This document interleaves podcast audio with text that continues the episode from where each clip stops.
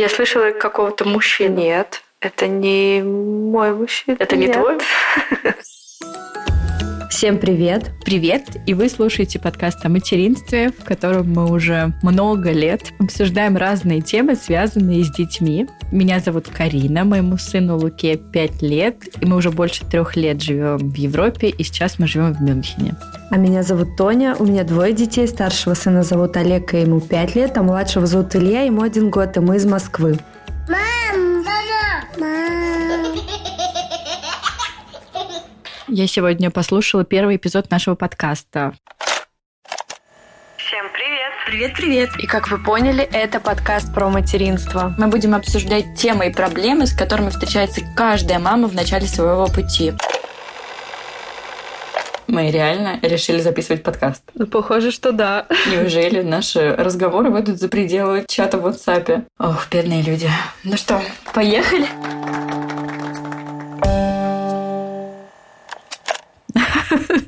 И как? Ну, у меня вопросики. Почему мы каждые две минуты ставили перебивки, например? Просто каждые две минуты у нас было. Но на самом деле за эти 136 эпизодов мы успели обсудить с тобой такие разные темы. И, конечно, наши старшие дети, они прям сильно выросли, потому что Олегу было два с половиной года, а Луке год и восемь, когда мы начинали этот подкаст. Конечно, очень много лет, уже прям реально много лет прошло. Вообще. Но я тебе могу сказать, что темы у нас не кончаются, потому что я сегодня буквально встречалась с подругой одной, и она меня познакомила с еще одной своей подругой. Вот она, когда узнала, что я ведущая подкаста, она мне начала задавать множество вопросов. Почему-то она посчитала, что я экспертом должна являться, если столько лет веду подкаст о материнстве. Она меня, в общем, завалила вопросами, и я поняла, исходя из ее вопросов, что мы многое не обсудили. Так что у меня уже контент-план, который у нас должен реализоваться еще в подкасте, поэтому казалось бы. Ну и плюс у нас постоянные запросы есть от слушательниц, мы точно знаем ну, темы, которые вот мы должны до конца этого сезона обсудить. Мы постараемся вот с такими горячими темами все-таки вернуться до конца сезона. Знаешь, Карина, вот у меня наболело. Ты должна меня выслушать, ты и тысяча других мам. В общем, я сейчас начала задумываться о том, как должен проходить процесс обучения у детей. И если Илья еще мал, ему всего один год, то Олега время пришло. И я вот о чем подумала. Хочу ли я стать педагогом для своих детей? Если да, то какой я для них учитель? Я добрый полицейский или злой? Ну, ты понимаешь, да, о чем я? В общем, зная своего чувствительного старшего сына Олега, я поняла, что моя позиция должна быть где-то посередине. Тогда я постаралась ответить себе на вопрос, что вообще для меня есть знание. И я поняла, знание для меня — это любопытство. Это интерес узнать что-то новое. Поэтому я стараюсь такую же любовь к знаниям привить э, и своим детям. В общем, сейчас поясню. В детском саду, где есть воспитатели, а в старшей группе уже и педагоги, их учат дисциплине, правилам обучения и поведения. Это, наверное, неплохо. Но я не педагог, я простая мама. И становиться педагогом не планирую. Ведь, по сути, моя задача — сформировать не знания, а жизненные навыки, ценности, научить относиться, пусть не всегда с любовью, но с интересом к процессу обучения. Мне очень важна эмоциональная вовлеченность ребенка. Неважно, где заниматься, на полу, за обедом, в кровати перед сном, на улице. Главное, меньше зубрежки, а больше любви к познанию.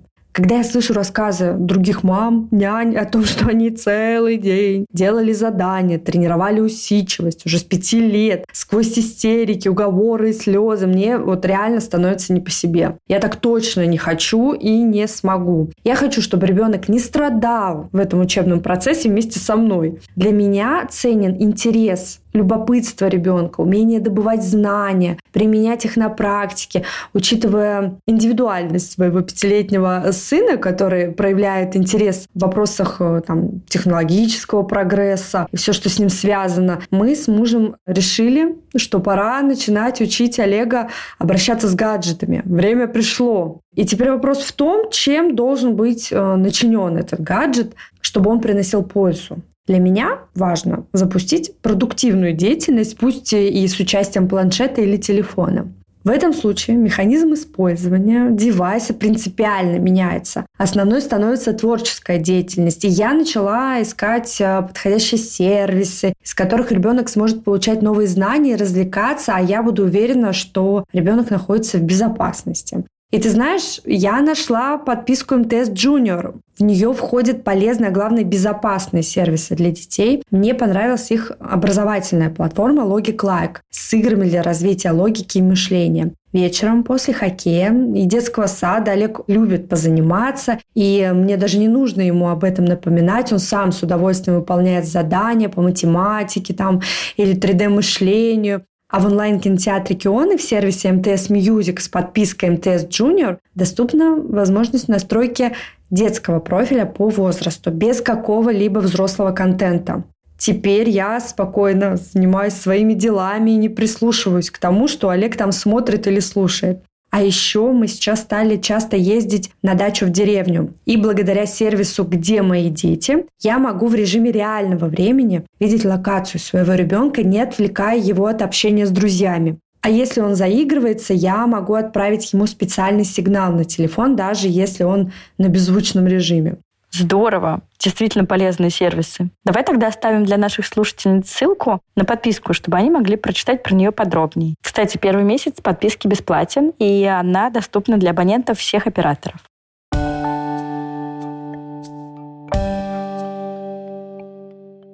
Как твои дела? Как твои детки?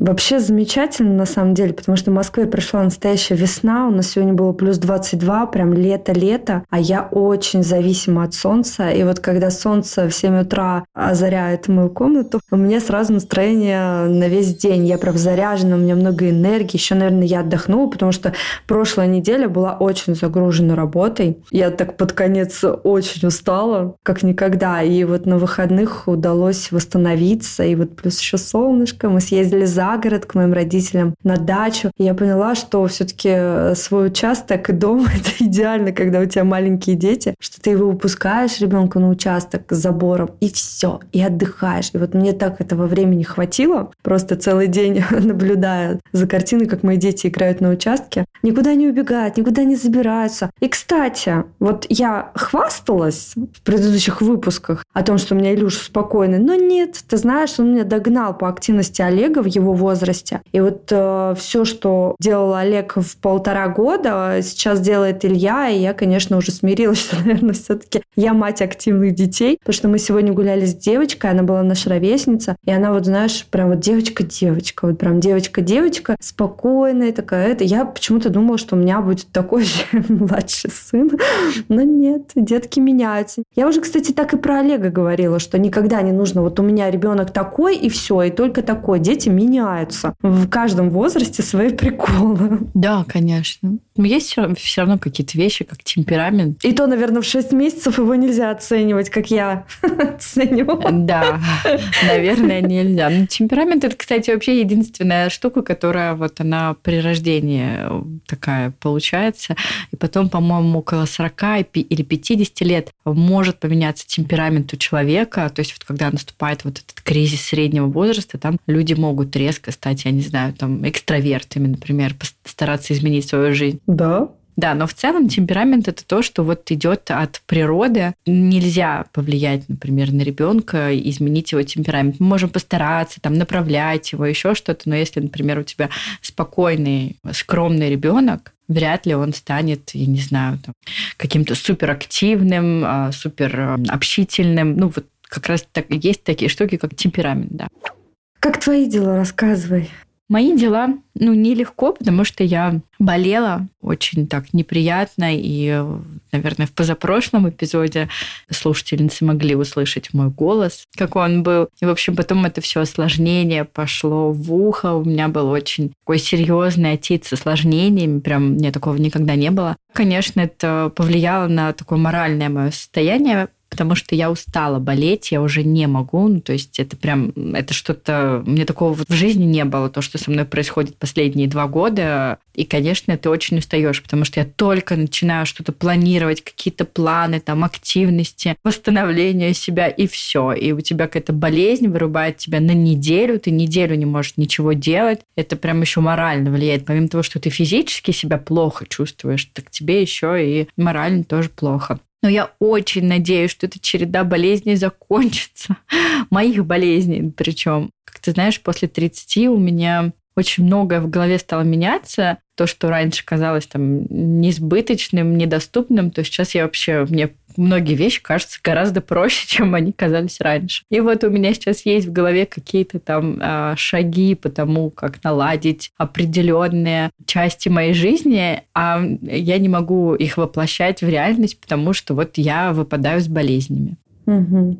Вот, кстати, ты сейчас озвучила эту мысль, что сейчас многие вещи кажутся проще. Это у тебя началось в какой период? Не с того момента, как у тебя появился ребенок? Нет, я думаю. Просто, ты знаешь, многие делятся такой информацией со мной, что дети, они закаляют, и какие-то вещи кажутся просто вот море по колено. Потому что, когда ты живешь с ребенком, твоя жизнь превращается в такой нон-стоп активность, и ты иногда думаешь, а что, чем вообще я раньше занималась до рождения детей? Поэтому какие-то уже бытовые вещи, какие-то планы кажутся не такими, знаешь, серьезными и сложными, когда у тебя есть ребенок. Мой случай не совсем стандартный, потому что после того, как я стала мамой, мы еще эмигрировали, а иммиграция – это очень-очень серьезное испытание для человека на самом деле. И никто об этом не думает, когда ты переезжаешь, потому что у тебя меняется все, и ты вообще становишься другим человеком. И вот этот период, пока ты из старого человека превращаешься в нового, он очень сложный. Это переходный период, и я очень со многими общаюсь с иммигрантами. И поэтому в моем случае у меня очень серьезное отягощение с учетом иммиграции. Поэтому тут что конкретно меня меняет, я сказать не могу, но иногда я вспоминаю свою жизнь до материнства до иммиграции, и мне кажется, этого не было в моей жизни, что, ну, нет, это, это все приснилось, то есть это настолько прошлая жизнь, а в моем случае, так как я поменяла уже две страны в иммиграции, это позапрошлая жизнь в России, да, поэтому сложностей немало. Но ничего, мы справимся.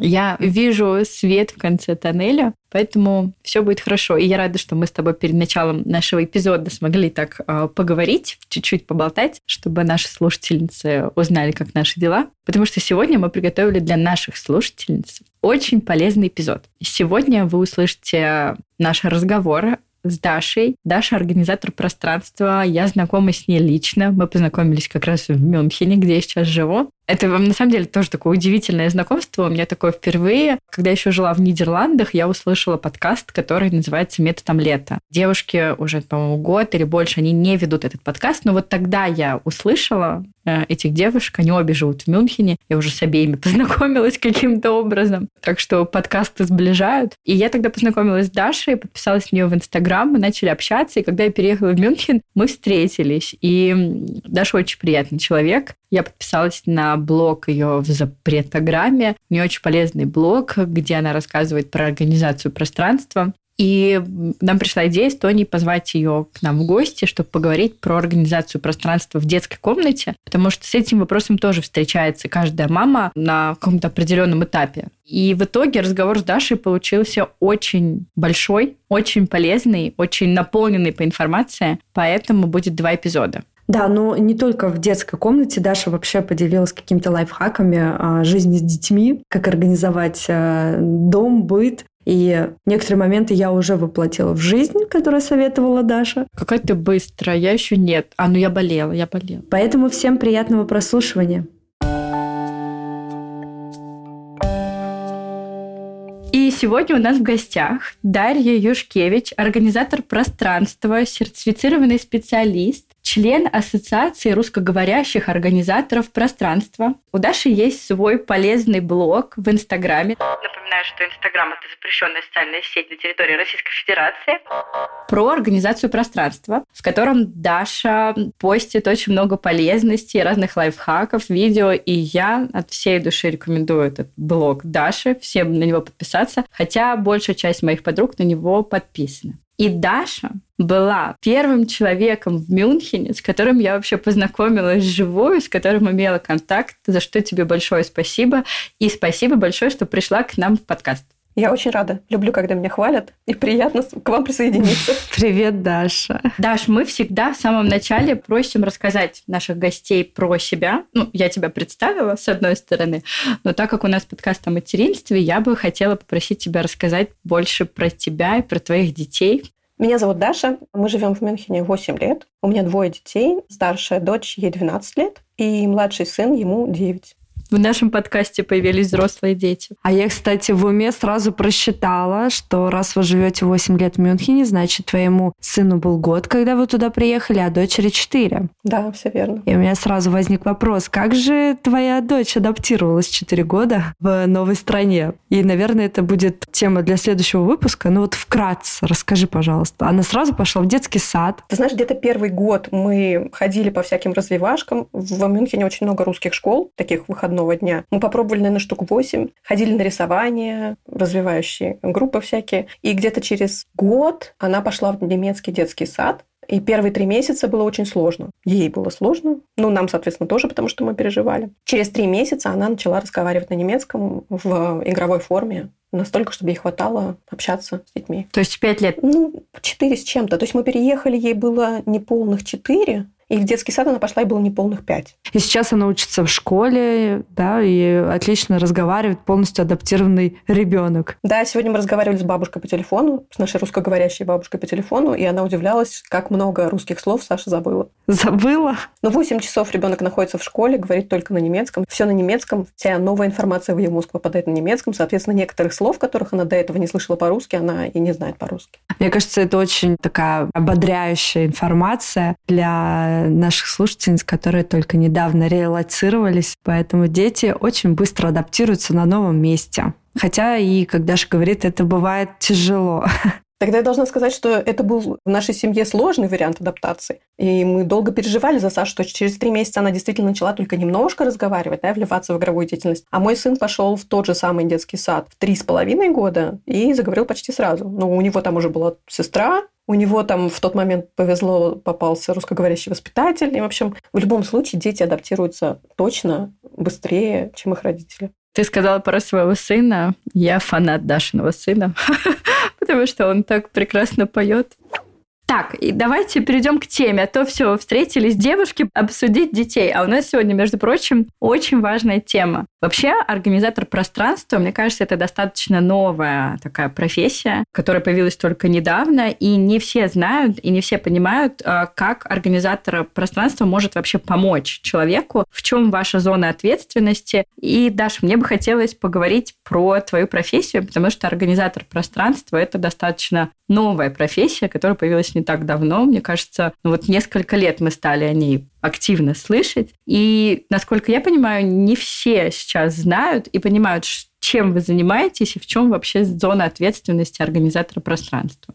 Ты знаешь, удивительно, но на самом деле профессия появилась 30 лет назад. Просто так давно она появилась в Штатах, у нас это появилось где-то 10 лет назад, тоже давно, но действительно, ты права, многие не знают, и у меня очень часто случается такой разговор. А чем ты занимаешься? Я говорю, я организатор пространства. «Э, ну, то есть ты как дизайнер интерьеров? Я говорю, нет. Я занимаюсь тем, что помогаю людям организовать хранение их вещей, которые у них есть, в их шкафах, которые у них тоже есть дома, так, чтобы им было удобно, наладить их рутины, помочь им чувствовать себя дома комфортно. А, ну, то есть ты убираешься? Я говорю, нет, я не убираюсь. Я делаю так, чтобы людям было легче убираться. В общем, полное непонимание в этот момент в глазах. Часто некоторые еще говорят, ничего не понимаю. Я говорю, ну вы когда-нибудь слышали про Мари Кондо? Кто-кто? Ну, такая японка, которая ходит по домам и помогает людям выбрасывать вещи. Да, слышали? Вот я как Мари Кондо. Это самый действенный способ объяснить, чем я занимаюсь. Да, но не только. Вот она как раз только выбрасывает вещи. Я наблюдаю за твоим блогом в Инстаграм очень активно, и ты не так много говоришь про то, что выбрасывать, ты больше говоришь про то, как это расположить так, чтобы жить с этими вещами удобно. Карина, ты что, не знаешь, кто такая Мари Кондо? Я только по ее системе научилась раскладывать складывать вещички в шкафчике. Нет, подожди, Тоня, про Мари Кондо я знаю, я читала ее книгу, я знаю, что нужно вещь прикладывать к себе и думать, сколько радости она тебе принесла, прежде чем выбросить. А вот эта система складывания... Система складывания тоже отличная, но вот у меня как раз вопрос к Даше, потому что вот я за Дашей ну, наблюдаю прям, да, и Даша тот человек, который у меня в Инстаграме в сторис появляется там в первых пяти то есть она очень близко, и получается, сторис я ее смотрю достаточно часто, и мало что пропускаю. Поэтому, так как я подписана на Дашу, у меня как раз к Даше вопрос, что мне кажется, ты конкретно, может быть, это твой стиль как организатора пространства, ты не столько про там выбросить все, а больше про то, как это комфортно, удобно расположить в своем доме. Ну, то есть ты говоришь про минимализм, что покупайте меньше, там еще что-то, но нет такого, выбросите все, новая луна, выкидываем все старые вещи. У тебя такого агрессивного я не видела. Но на самом деле у Мари Кондо тоже нет такого агрессивного, что давайте выбросим все. Тут просто разница менталитетов. То есть она все-таки японка, и японский менталитет сильно отличается от нашего. Будем откровенны. А организация пространства это как бы расхламление, вот эта минимизация количества вещей, это первый этап. И всегда начинаем с него, всегда нужно проверить, а действительно ли у нас есть только те вещи, которые мы хотим иметь, потому что нет никакого смысла организовывать хранение для тех вещей, которые ты не хочешь хранить. Поэтому начинаем всегда с э, расхламления, а дальше уже поэтапно. На самом деле этих методик много. И на самом деле ты права. Вот сейчас, когда думаю, я понимаю, что я не могу сказать, что у Мари Кондо есть какая-то определенная методика, или что я читала о том, как она предлагает потом эти вещи в шкафы раскладывать. Да? То есть действительно там мы больше говорим о том, по каким категориям сортировать, как избавляться, да, по каким принципам. Действительно там мало говорится о том, как их складывать удобнее, да, ну вот кроме того, что мы называем оригами те вещи, это когда конвертиками красивыми, чтобы вещи сами стояли, вот это все тоже тема Марикандо. Но именно вот какое-то хранение, у нее, кстати, вообще Марикандо это очень такая коммерческая тема, у нее уже есть блог и магазин, и они производят свою линейку товаров. Которые, возможно, будут не нужны, да, тебе, а ты просто купишь это просто потому, что ты на нее подписана. Возможно, да. С этим надо быть аккуратными. А я вот сейчас вспоминаю новость а, о том, что Мария Кондо отказалась а, от своего метода после рождения детей. Вы слышали об этом? Нет, я не слышала. То есть она призналась, не знаю, 10 лет назад вышла ее книга, и вот спустя 10 лет у Мари появились дети, и она признала, что вся ее система нерабочая, и в ее доме стало намного грязнее, и она с этим ничего не может поделать. Поэтому вот вам и Мари Кондо. Очень интересно. Об этом мы сегодня поговорим. Знаете, я заступлюсь за Мари Кондо. Но на самом деле я тоже слышала эту новость. Мне очень многие подписчики в Инстаграме присылали. А ты слышала, что Мари Кондо сказала все, ничего? Пошла гуглить, нашла статью. Ну, нет там такого, конечно, это кликбейтный заголовок. То есть она, когда родила третьего ребенка, она сказала, что я сосредоточилась больше на своем доме. Но там ни слова нет про то, что там, она отказалась от этой методики, или она была не права, или с детьми сложнее поддерживать порядок. Нет, она хочет просто сказать, что она будет больше времени посвящать тому, чтобы проводить время с семьей. То есть я так поняла, что она просто хочет меньше работать. А, Интересно. Но в любом случае про нее лишний раз все вспомнили и пошли проверять, как, как у нее дела.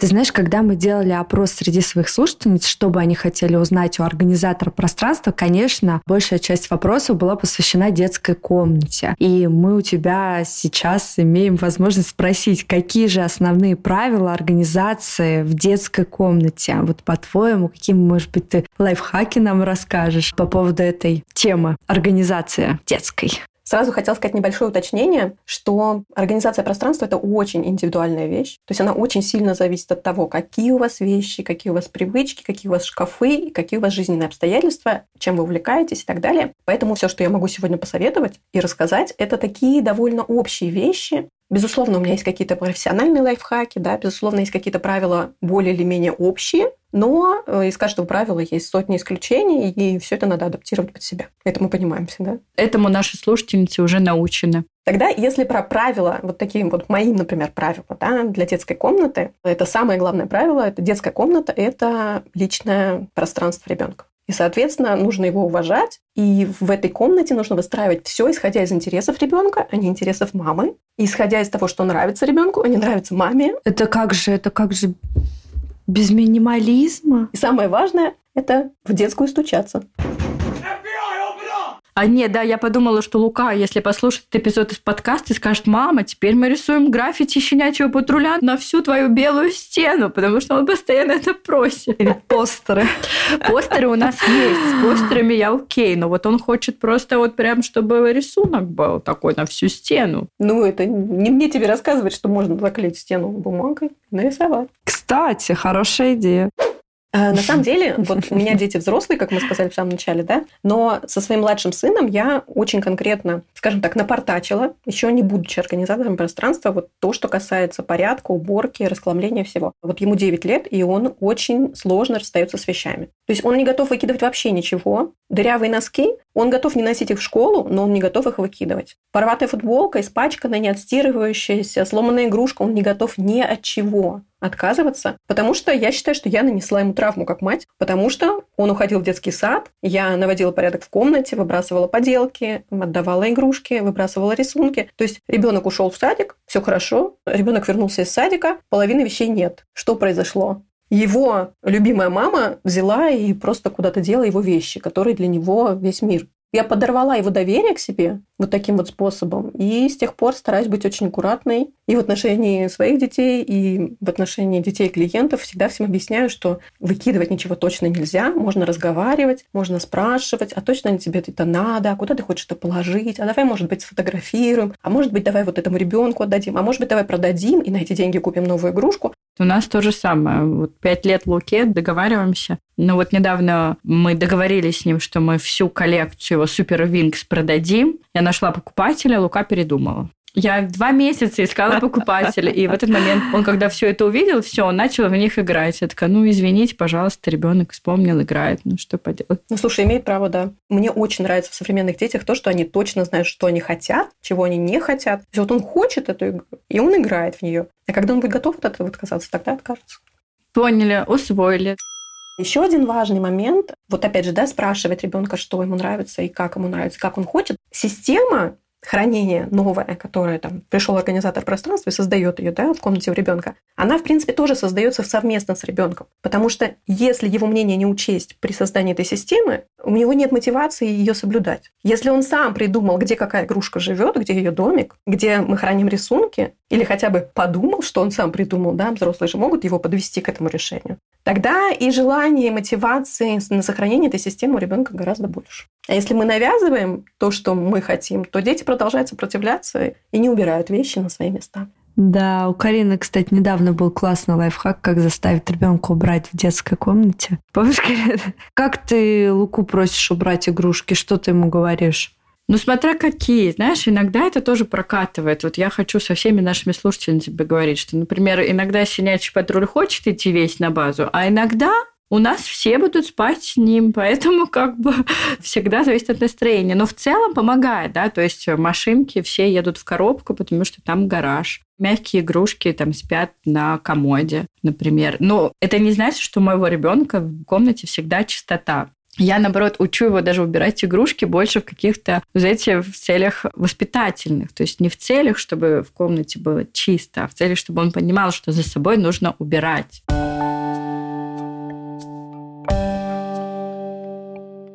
Следующий вопрос, наверное, актуален для меня, потому что я часто о нем думаю. Расскажи, пожалуйста, Даша, если двое детей в одной комнате, как правильно зонировать эту комнату и как расставить мебель? Вот я сейчас этим озадачена потому что второй ребенок у меня младший скоро переезжает в комнату к старшему. И я уже об этом думаю, как бы вот все это организовать правильно. Организовать учу... пространство. Да, да, учитывая интересы каждого.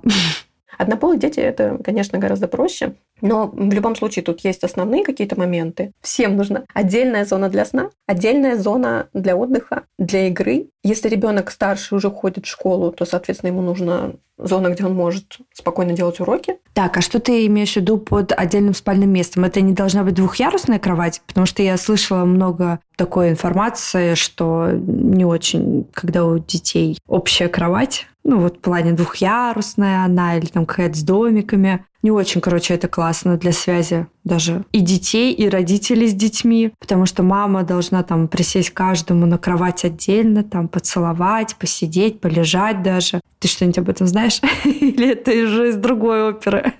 Лично я, как мать, предпочла бы две отдельно стоящие низкие кровати, но у меня при этом у моих детей долго была двухъярусная кровать. Один спал, соответственно, наверху. И сейчас у моих детей две разные комнаты. Но у дочки, например, обычная кровать, стоящая на полу, а сына кровать-чердак. То есть он наверху спит. Соответственно, прилечь с ним полежать я не имею возможности перед сном. Почитать ему перед сном тоже лежа рядом я не могу. Ну, вот такие обстоятельства. Ему очень нравится эта кровать, он в восторге, что он наверху, всех видит. Если он хочет пообниматься или полежать рядом, это всегда можно сделать внизу, там, на диване.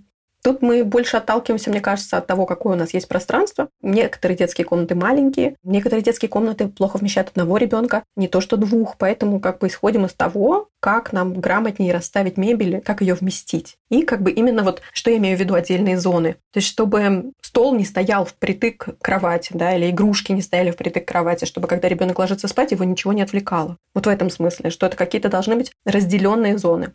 Из такого, что вот прям мне сразу приходит в голову насчет того, какие no-go есть для комнаты двух и более детей. Это вот очень модная среди американских дизайнеров интерьеров фишка ставить кровати поперек комнаты. Знаете такое?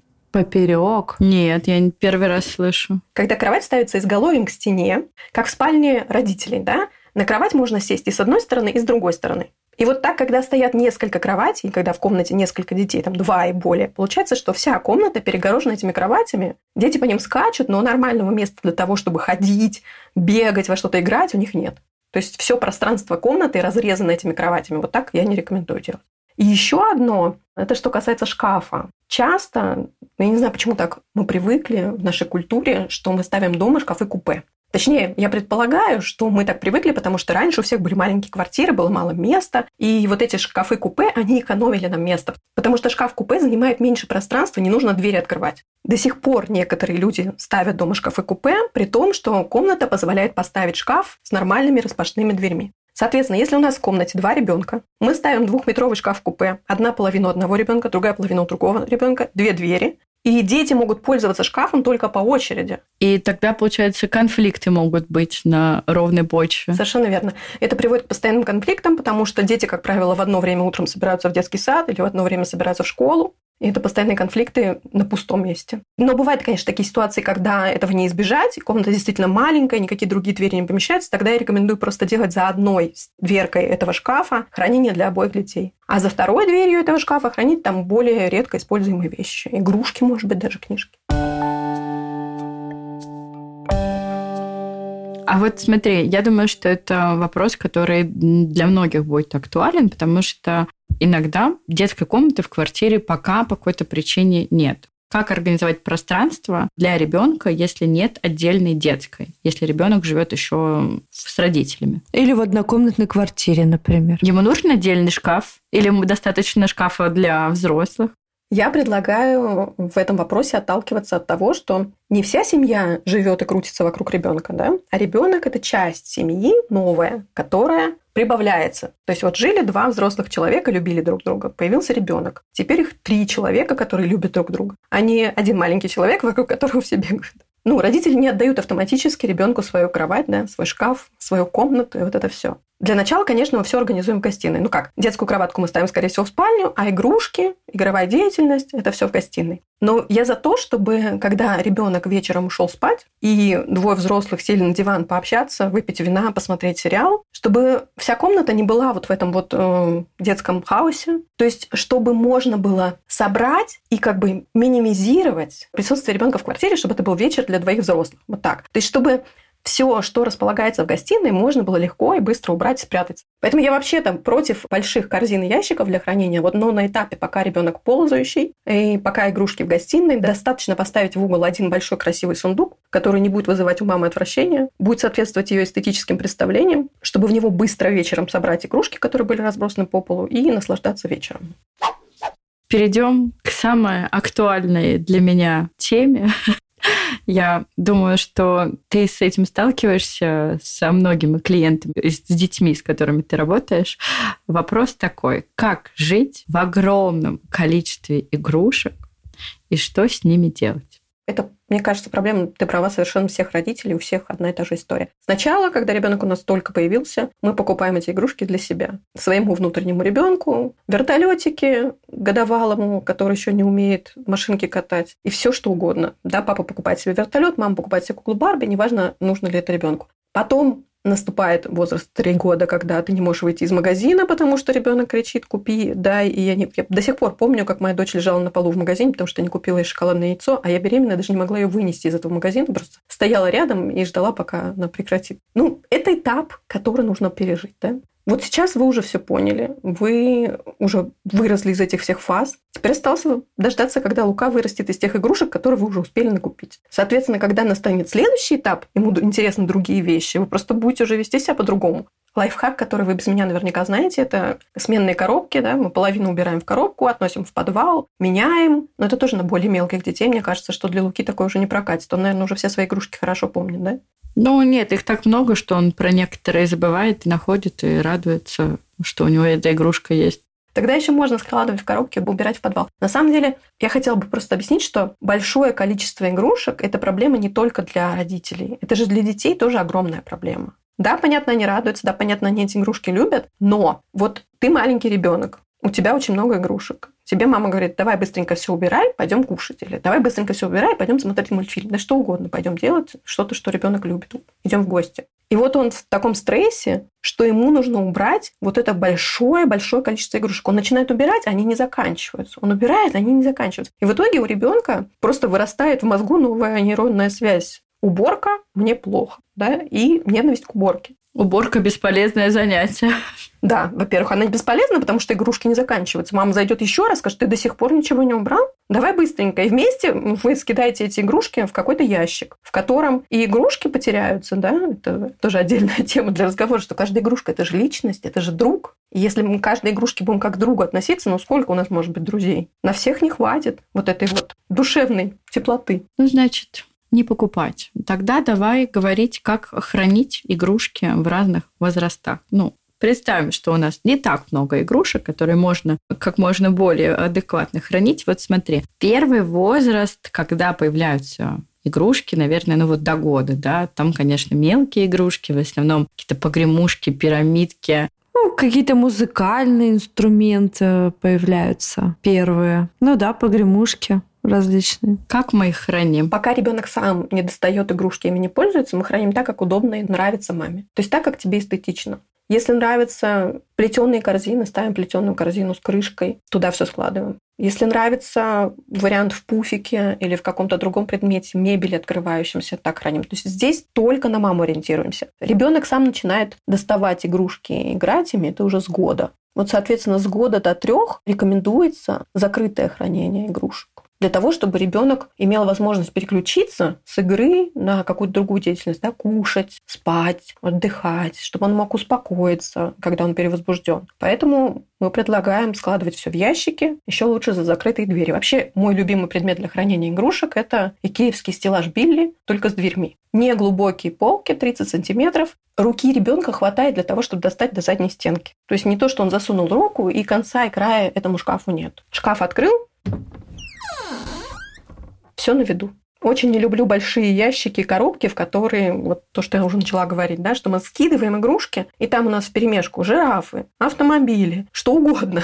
Ну да, в таком случае ценность игрушки теряется. Но я думаю, что вот в данный момент прям просится обсудить, что организация пространства в данном случае, да, про которую ты рассказываешь, она немножко спорит с как раз системой Монтессори, с которой, как Именно, мне кажется, на ранних этапах мамы стараются следовать в плане того, как они выставляют игрушки. Система Монтессори как раз говорит о том, что полки должны быть открытые. Да, там должно быть тоже четко, там на одной полке музыкальные инструменты, на другой полке какие-то пособия, не знаю, пазлы, еще что-то. То есть ребенок должен знать, что находится в каждой ячейке, но при этом полка должна быть открытая, чтобы ребенок мог увидеть, подойти, взять и поиграть. И как раз я помню, я очень увлекалась системой Монтессори одно время. Для Монтессори системы идеально икеевский стеллаж Калакс. Поэтому тут а, какой-то небольшой у нас конфликт организации пространства и организации пространства по Монтессори. Если я не права,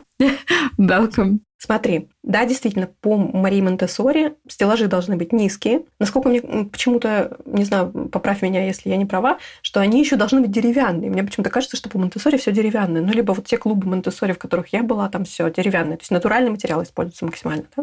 Значит, деревянные стеллажи невысокие, неглубокие, открытые полки, на которых все разделено по категориям. На самом деле это не спорит с организацией пространства, потому что там есть еще один пункт. На этих полках должно быть только то, что сейчас актуально ребенку. То есть мы никак не распыляем его пространство. То есть если у нас 50 плюс игрушек по количеству, мы все игрушки должны спрятать в закрытый шкаф и выставлять на эти полки, как на витрину, только то, на чем мы сейчас хотим сконцентрировать внимание ребенка. Да, согласна. То есть, как бы, в принципе, если мы хотим монте то мы ставим стеллаж Биль с закрытыми дверьми, рядом калакс, на который мы выставляем, на этой неделе мы играем в это, занимаем четыре полки, да? На следующей неделе мы играем в это. Да, у меня так и было как раз, когда мы еще, Лука был маленький, у меня так и было, только у меня был не Билли, у меня был комод, в который я убирала вниз тоже эти коробки со всеми этими развивающими штуками. И да, и я меняла постоянно. Я помню, что вот эти ячейки в Galaxy я прям меняла. Значит, не спорить, значит, беру свои слова обратно. Но хорошо, но мне кажется, хорошо, что мы это обсудили в любом случае, потому что,